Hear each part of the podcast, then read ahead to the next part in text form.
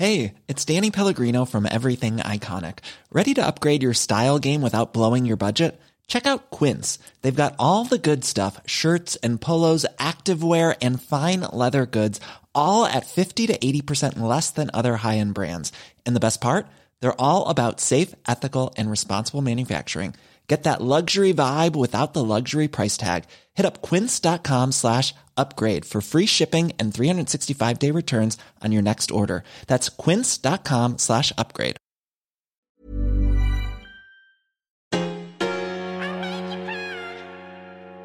I love your podcast. This is gold.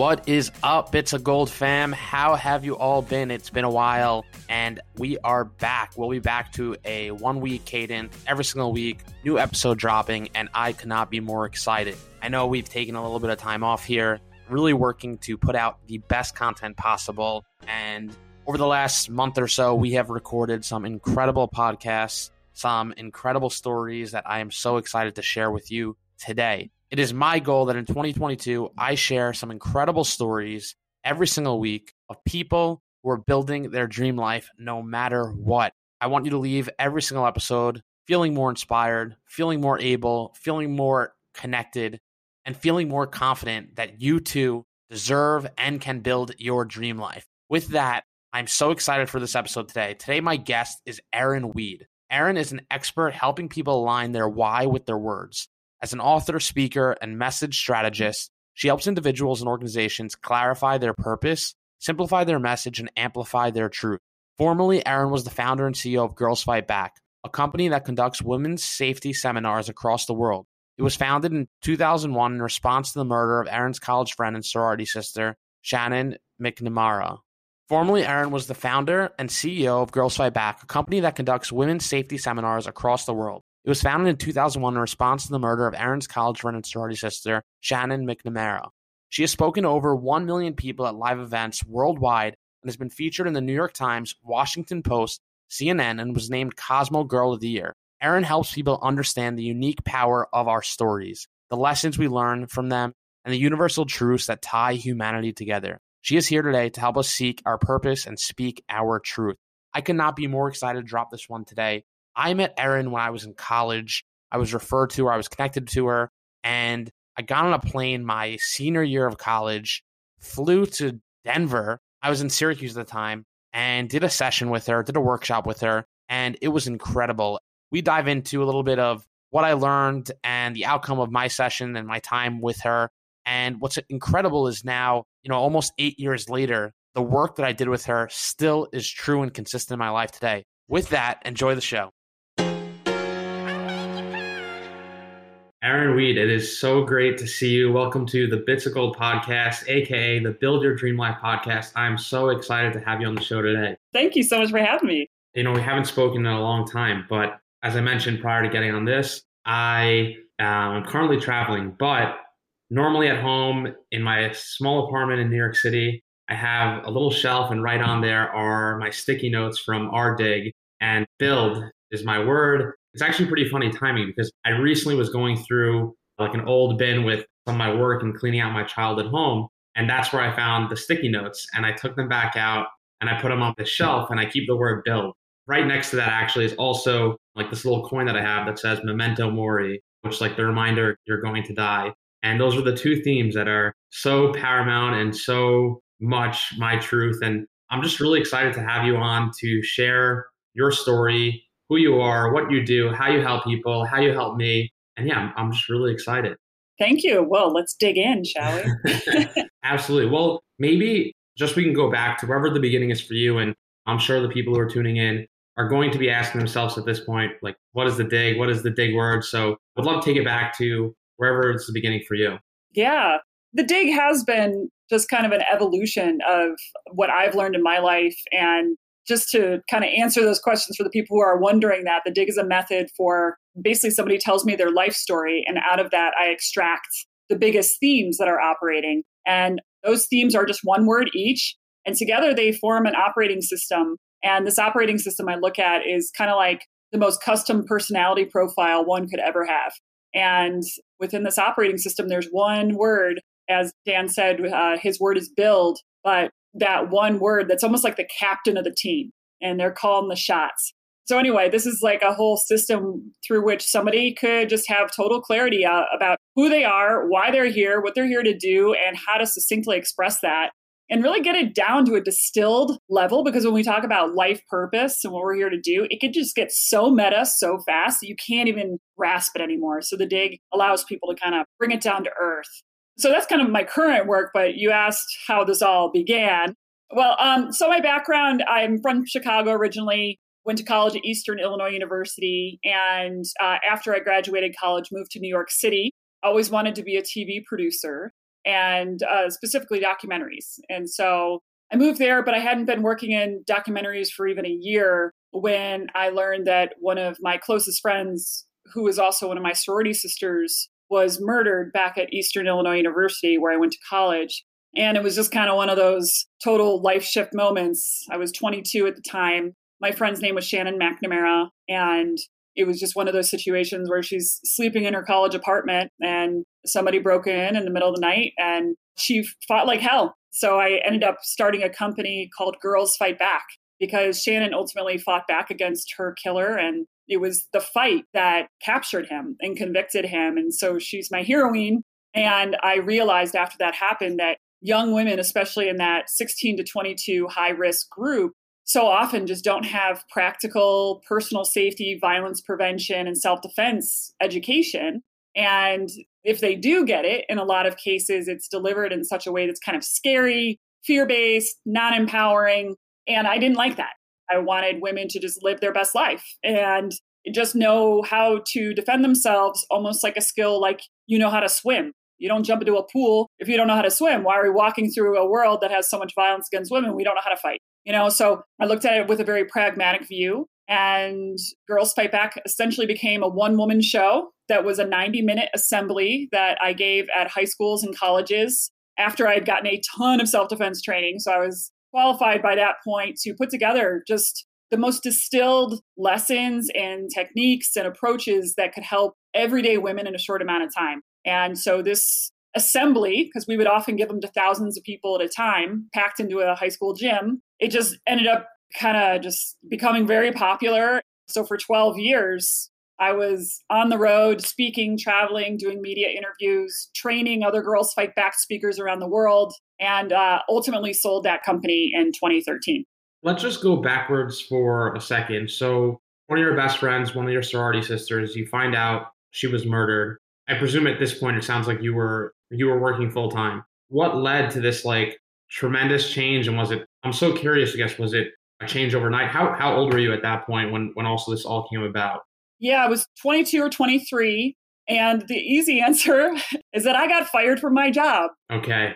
I was working at, at a production company, but we were working on a History Channel production at the time. And I essentially got fired for being gone too long for the wake and the funeral. Oh, wow. I mean, it was, it was just one of those like horrific situations. But, you know, you're in New York. Sometimes just certain industries are pretty cutthroat. And I think it was perfect because I found myself in one of those life gutters, if you will, where you just have a different perspective on the choices you want to make in your life. Yeah. When you lose your job and you lose your friend, and three months to the day that Shannon was murdered, 9 11 happened. And I was commuting to the World Trade Center every single day after I'd gotten fired because I got a temp job at Miramax Films downtown in Manhattan. So the amount of tragedy interpersonally, but also on this bigger national, international level was just shaking me to my core. And I, I knew I had to do something else. I knew the universe was guiding me to not to not just follow the path that I thought I was following, but that there was something brand new. Were you terrified of making that change or making that big jump? I speak to so many people who are in their early 20s, early 30s, late 20s, early 30s, and I guess the theme of change comes up quite a bit where, and I'm sure like you've seen this or have heard it a lot, but like oh, I've dedicated the first decade of my life to this thing or this task or this mm-hmm. business or this career path, but it's not what's calling me anymore. And I guess a lot of times I feel people are met with tremendous amount of resistance of actually embarking on that change because it's so scary, it's terrifying, there's so much unknown. It sounds like in your case, you you sort of just like jumped right on in and never looked back. How did you navigate that? Well, I do think there's a beauty of options being taken away from you. And sometimes our failures are doing us a favor because we don't have as many choices. Like, I think for me to stay in the television production industry at that point would have actually been really hard.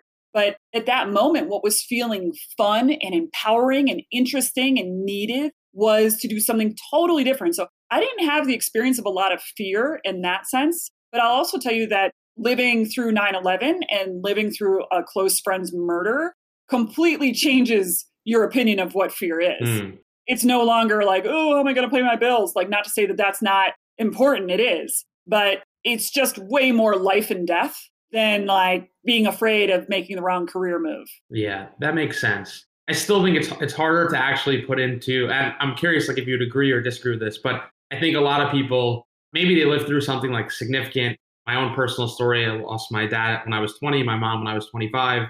And sometimes even even though I have this like tremendously different perspective on life than I previously had, sometimes it's still it's still hard to actually sometimes take the action, make the change, and like commit to whatever that person is trying to commit to. Yeah, it can be hard. And I feel like sometimes we get stuck in unnecessary ruts of hardness, if you will. You know what I mean? It's like sometimes when I start feeling like things are hard, I ask myself, is it really hard? Or is there something else behind this? Am I making this hard for a reason? Do I, on some level, not really want to do this? Or is this not the right time? Mm. I tend to honor resistance, but I had no resistance when it came to Girls Fight Back. I will also say was that company for better and for worse was based 100% on adrenaline, you know. Yeah. I was listening to like podcast or an interview that you were you were a part of and um I noticed that you mentioned about really leaning into ease. I really enjoyed that perspective how you could speak to it, but how you lean into things that are easy or come of ease seemed like you felt that that's more the universe telling you, you know, lean more into that. Totally. I very much believe in ease, not easy. Like just and for the listeners listening, like I feel like sometimes you can experience great ease in the midst of great difficulty. Like the feeling of ease, like so let's take let's take after Shannon's murder, for example. I can't think of many times in my life that have been more horrible than that. And not just the murder, but then the trial and a lot of other horribleness that goes along in the aftermath with that stuff. And yet, in the same moment, doors were swinging open for me left and right. I mean, I was getting booked on national media shows. This was kind of pre social media. It was 2001. I feel like such an old person saying that. it really didn't, it wasn't a thing, you know? And so everything was very old school. It was like you pitched to PR agents to get on TV shows. It was really hard. You didn't have the access you weren't essentially a, a human publishing network back then. Yeah. And yet I was getting incredible opportunities. I was meeting John Walsh, the founder of America's Most Wanted. I was named Cosmo Girl of the Year by Cosmo Girl magazine. I mean, I was getting book deals and speaker agents. I have no idea. I was working my ass off, that's for sure. I was following every lead, but the ease and the support that I was getting from the universe and also people around me hmm. I think sometimes when people talk about their success stories, they forget to mention all of their privileges or their support systems that they just kind of take for granted. And I'm no longer married to this man named Peter, but at the time, like he completely supported me. He completely allowed me to focus on the mission and not have to worry on worry about, you know, just day-to-day kinds of things. So so there's something to that as well. So I want to before we jump into like how the digs come about, and like the incredible work that you've done there and continue to do there. How long were you building Girls Fight Back for? So it was between 2001 and 2013, so 12 years total. Just in terms of the reach, I know like you met or spoke with and trained like thousands of people, correct? Yeah, I stopped counting after a decade. Um, and at that point, I had spoken in front of a million people at live events. So it's wow. just a lot of humans. It's it's not considered necessarily a lot of views on YouTube, but it's a lot of human beings to be in front of. Yeah. Do you ever think about specifically like around loss and you know you, you live through this tremendous loss. Mm-hmm. It makes you take a step back and change your entire perspective, the way you view the world, your day to day, or you know like your life's calling, your life mission at that moment in your life. As someone who lost both my parents young, I think about that juxtaposition and the bizarreness. That's really the only word that I can think of right now. Like sometimes the most painful moments in your life lead you to sort of this aha moment or this moment of awakening or this moment where you wake up. And in your case, like I think about, like you just said, literally you spoke to over a million people, the impact that mm-hmm. you've had, but you lost someone so significant in your life.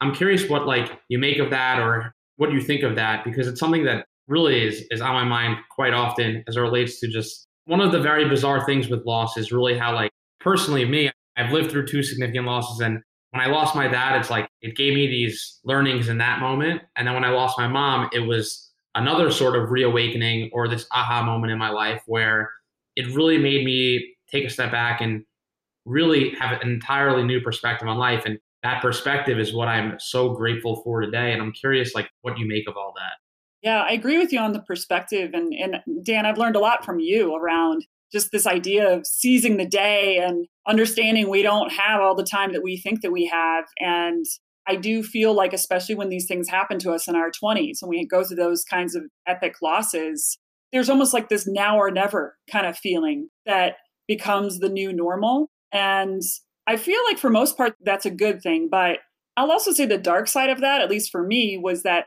I burnt out I went really hard, really fast for a long time.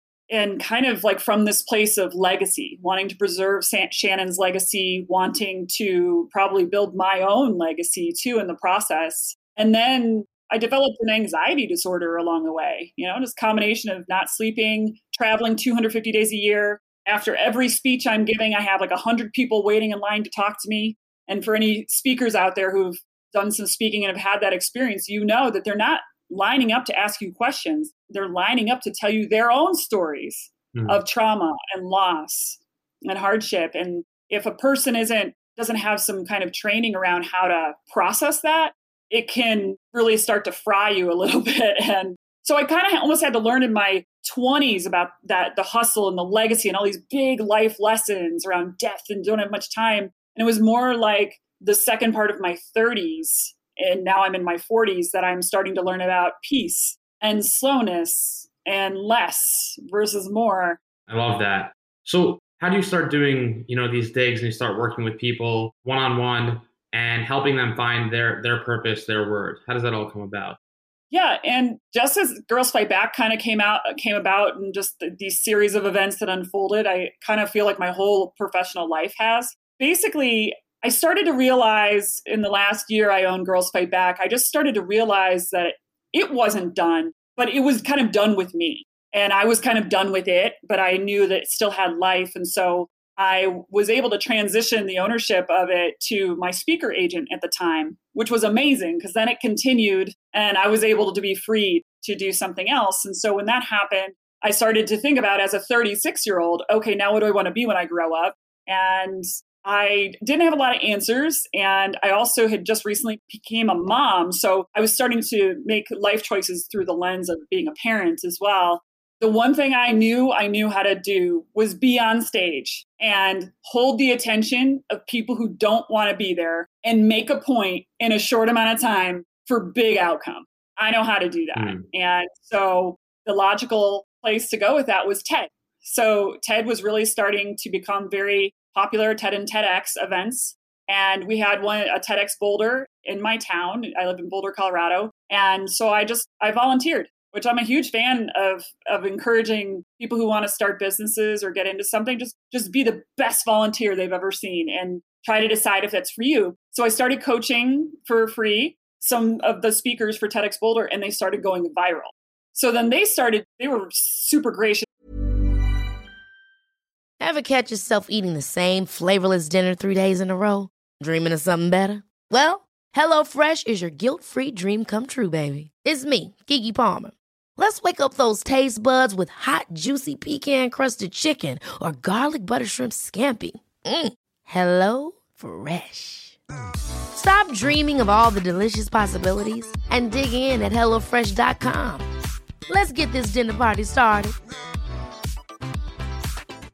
Quality sleep is essential. That's why the Sleep Number Smart Bed is designed for your ever evolving sleep needs. Need a bed that's firmer or softer on either side? Helps you sleep at a comfortable temperature? Sleep Number Smart Beds let you individualize your comfort so you sleep better together. JD Power ranks Sleep Number number 1 in customer satisfaction with mattresses purchased in-store. And now, save 50% on the Sleep Number limited edition Smart Bed for a limited time. For JD Power 2023 award information, visit jdpower.com/awards. Only at a Sleep Number store or sleepnumber.com. people and they just started talking about me in this weird way that I would help them develop their talks. And that basically turned into my business was all these referrals from all these really really some of them were famous and very well-known people. I barely had a website at that point doing this new stuff. Like if you googled me at that time i was still like a professional ass kicker. And so i just started taking clients but very quickly i realized oh what i'm doing actually is very applicable to people who have talks to give but what i'm actually doing is helping them get epic clarity of who they are, what they stand for, and how to express it. It turns really well into a talk, but this is probably a lot more soulful than speaker coaching. And so it took me years. I've been doing the dig, I call it, is this method. And um, I've been doing it now for almost a decade. And it's taken me all this time to kind of document what is it about this method that's helping people go viral, helping them build these big companies and brands and all sorts of good things happening. And I, frankly, I'm still deciphering it, but I think the main thing is getting it down to that word so that you can focus and own it and align with it. When you started developing the dig and coaching, I guess, did you have some program that you like thought out and whiteboard or you know, you like sticky notes, like sticky carded, or uh, was it more just like a, a natural result of everything you knew, everything you experienced, everything you've been doing the last 12 years or so mm-hmm. of your life and sort of taking that and giving it to whoever was was coming to you for help? It was mostly intuitive. It was having been on stage for so long, I knew what was going to be important. I knew also that audiences were evolving. Being on stage nonstop from 2001 to 2013, I saw audiences shift. And they shifted away from wanting speakers to be super polished and performed that's how it used to be. But over time, audience started engaging better and wanting more of the authentic speaker, the honest speaker, the present speaker. Even if they're totally flawed, imperfect, audiences were loving it. And you know what I credit that to is the rise of reality television. Jersey Shore, uh, real world, and people that started to become the new leadership, and it's it's now even evolved into today.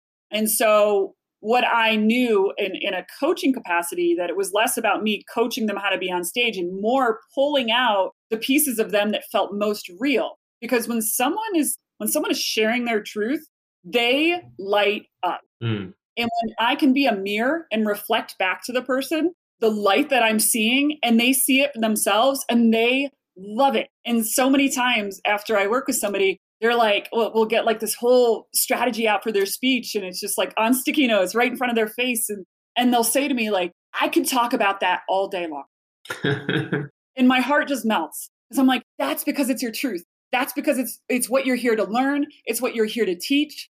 Of course, it's like your best friend meeting them for the first time in a long time. It's really funny. I'm like laughing hearing you say that because I think I came to you. I'm 28 now, almost 28 and a half. I still do the half thing, but um, that's very cute.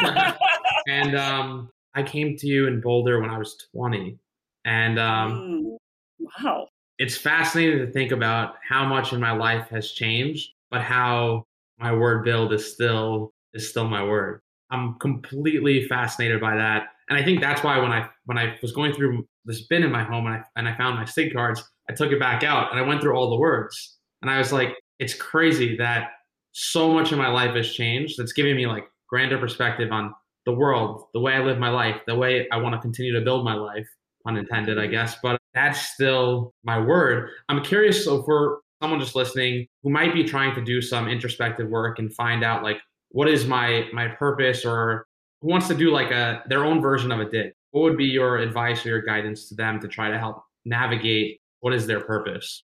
Well, in first to to validate what you're saying around your word not changing, I've facilitated the dig for almost a thousand people at this point, and that's a lot of data points to work with. Mm. And out of those people that I've personally dug, not a single person has ever changed their word in 10 years. And I don't share that from like a, a sake of accomplishment. I share it from a sake of, wow, if this is true, that our word actually never changes, that truly is something that we could build our entire life around. Of all the uncertainties in the world, that's the one thing that we can count on. And that's the one thing that we can make choices, big choices, stemming from. And they're probably going to be like lead up to a life in alignment. So, for part two of your question, what's something somebody can do who's listening to this to find your purpose? I would absolutely say find your word. But there's a caveat to that because I don't, this is a strong statement, but I don't think you can get there on your own. Mm. I'm all for self help. I am all for digital courses. I'm all for that. I do all that stuff and uh, and I create that stuff. But there is something about someone else witnessing you, witnessing your patterns, witnessing your joys, your lows, your struggles, your strengths, your superpowers, your shadows, and from a completely neutral place, pulling themes out and showing them to you, and you recognize them. I'm willing to be swayed on that. How important do you think the the neutral part is? Because I find that like oftentimes I think, and I've experienced this myself over the last decade of my life. It's like people who aren't coming from a neutral place, maybe family members or best friends who have the best intentions. You know, you go to mm-hmm. them with advice or I'm trying to navigate this thing in my life and they give you their honest opinion based on the experiences that they've lived to date. And I've actually found that like family members or even best friends have given me the absolute worst advice. because you know it's so I think also a lot of people who aren't like a professional coach, they're not trained to help navigate a complex or complicated situation. And they just say, hey, I think uh, actually a lot of times people don't even say like for my own experience. A lot of times people just say this is what you should do. And it's like, well, why why should I do that? I've been interested in that for for quite some time because like in the past I've gone to like family members, hey, what do you think of this? And they give me advice and I say I've come to realize that like going to family members has always been a disastrous mistake because the advice they give me never actually aligns with like what makes sense in my life. Yeah. Well, and it's probably because when people care about you in that way, they are invested. The investment is a beautiful thing, but it also is a cloud mm. from seeing you for who you really are and what you really need. And I care deeply about my clients. Like I often say, like I, I fall in love with everybody because like on a human level, they're just so gorgeous to me, you know, when they're showing up in that way, in that authentic way. And I am unattached. Yeah. What their word is. I am unattached to what their operating system is. I am unattached. All I'm attached to is that it's true. Nothing else. That makes sense. Yeah. And I think I think coaches in general, I think they're able to cut through kind of the the emotion and the bullshit and they're able to tell you, you know, not necessarily do this or do that, but like able to help you navigate those those tough questions that you're trying to ask yourself from a very unbiased standpoint. Yeah, totally. I want to discuss the art project, the art exhibit that you ended up doing. I guess take me back to like how has art always been a big part of your life, or how, how does all that come about? Yeah, it's actually kind of funny because back when I was starting Girls Fight Back in 2001, at that time, before Shannon was murdered, I was actually working on a company on the side designing greeting cards. And I had these like little characters that I hand drew or whatever. And then when everything happened, I just totally shelved that whole art part of me. That was your business? I was trying to start the business. It was very, very much a side hustle at that point. But I shelved it completely to start Girls Fight Back. And so I've always kind of been artsy inclined, but I wouldn't say an artist. Like I said, I've been doing these digs for a really long time. And when I work with people in person, it's all on sticky notes. So I have thousands and thousands and thousands of people sticky notes. Sometimes like you took yours with you, but a lot of times people just they want me to to hold on to them and so I put them in little sandwich bags and they're alphabetized and they're it's like it's one of my uh, OCD things that I do.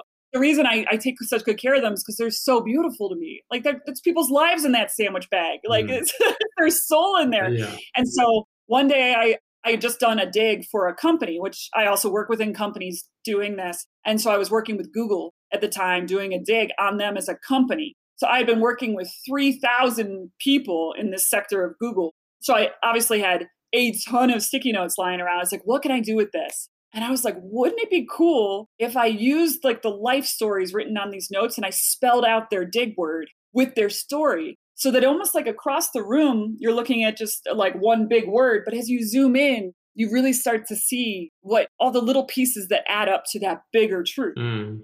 And so for, I sat on it for literally three years because I just I just couldn't justify the amount of time and energy. Like I'm a single mom, I'm an entrepreneur. It's not going to make money. It's not going to, you know, like I just I couldn't really justify it. But a lot of things aligned, and I I got an opportunity to do a show, and I'm very responsive to deadlines. So I had like three weeks to pull this off, and I ended up doing I think like eight huge art pieces in a very short amount of time, telling people stories through the lens of their dig work. You did it at, at an uh, art exhibit or Yeah, is at a gallery here in Boulder. like what pushed you to like finally take the jump into doing it? You know, I would actually credit a random stranger for it. I donated a dig to this particular gallery. It's a nonprofit artist residency. And they loved my work. I told them about the idea. They loved it. They were like, you should do a show here. I was like, that'd be amazing. Bucket list, right? But couldn't justify it, couldn't justify it. So I just kept pushing it off.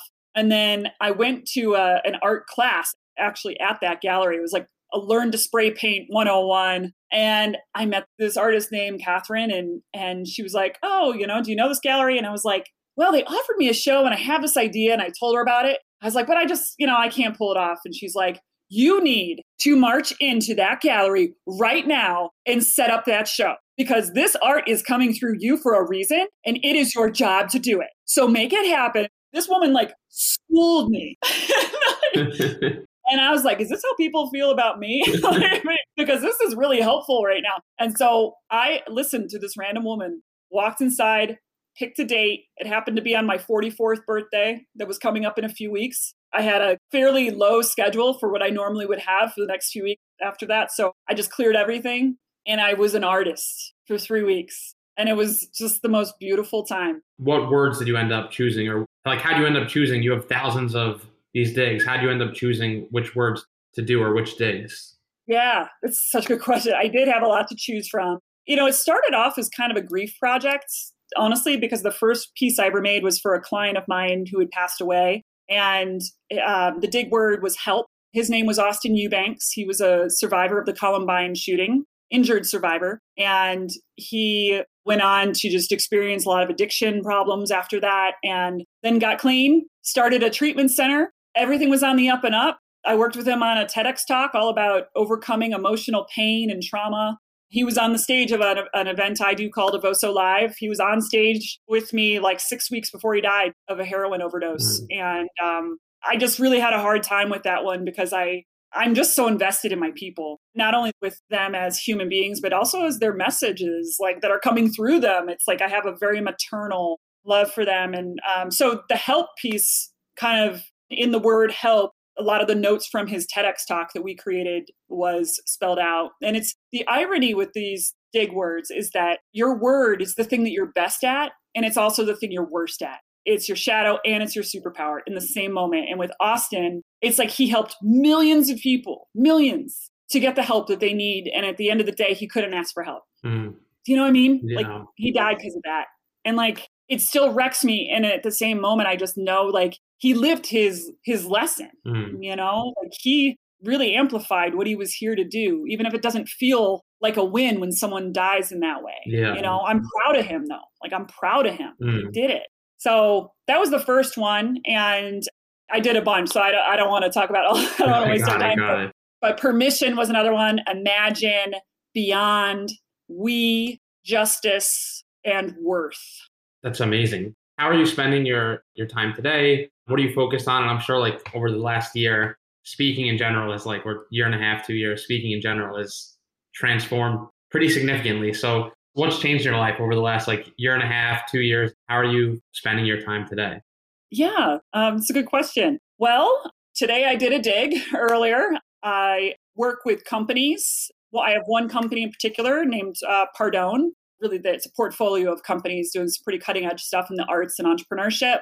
And so it's kind of fun because I get to do the, lots of digs within an organization and then tie people's words together. So I'm the director of leadership development for that company. I run speaker masterminds. So there's small groups of people that want to go pro with their talks. And right now, I'm running one that is a virtual speaker mastermind because of COVID has definitely changed the industry of public speaking. And I personally think the future, and frankly, the present, is hybrid events. And so I'm working with public leaders to get epic clarity of that core message, turn it into a 10 minute talk, and then make sure that you can deliver that in person or online in a way that just doesn't shake you because we have to be super flexible. And then the third thing I do is I also do the dig for individuals. So anybody can sign up for the dig. You can go to thedig.com if you're curious. And actually, later this year, I'm going to be certifying people to use the dig in their own work because I feel like it, it's a great method for coaches, consultants, designers, anybody that really wants to know the soul of their client. It will save you so much time and energy and money trying to figure them out.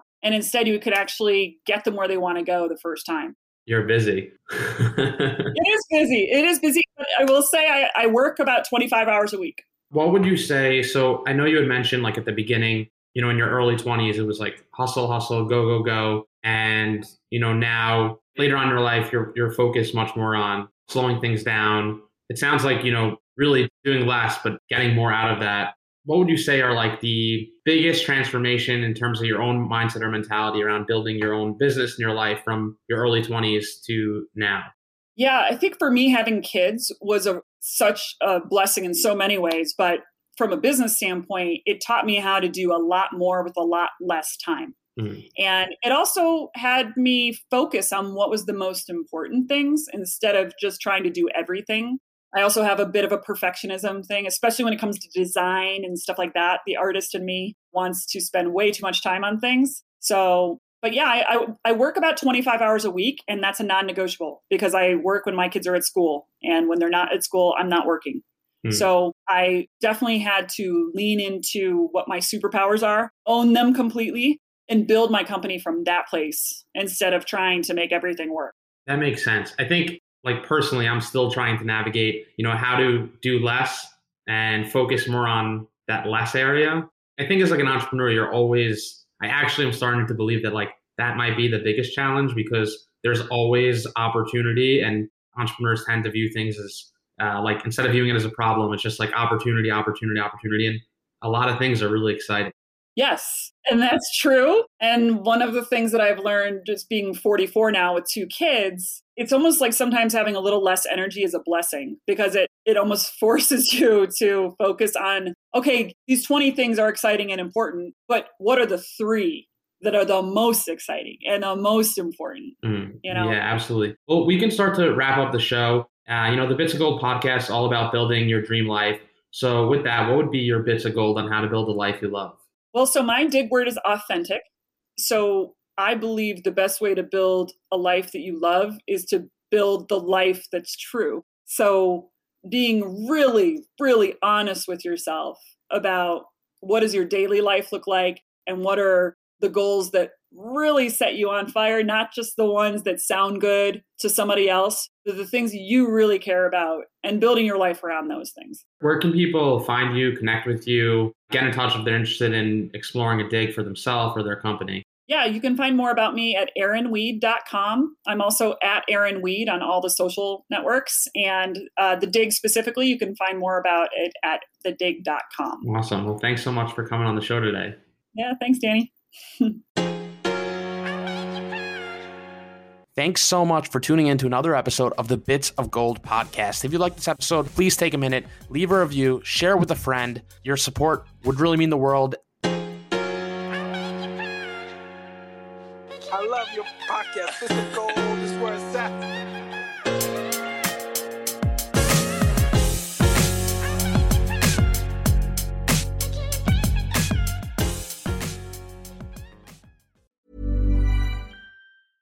Ever catch yourself eating the same flavorless dinner three days in a row?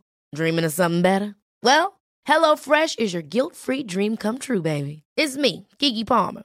Let's wake up those taste buds with hot, juicy pecan crusted chicken or garlic butter shrimp scampi. Mm. Hello Fresh. Stop dreaming of all the delicious possibilities and dig in at HelloFresh.com. Let's get this dinner party started.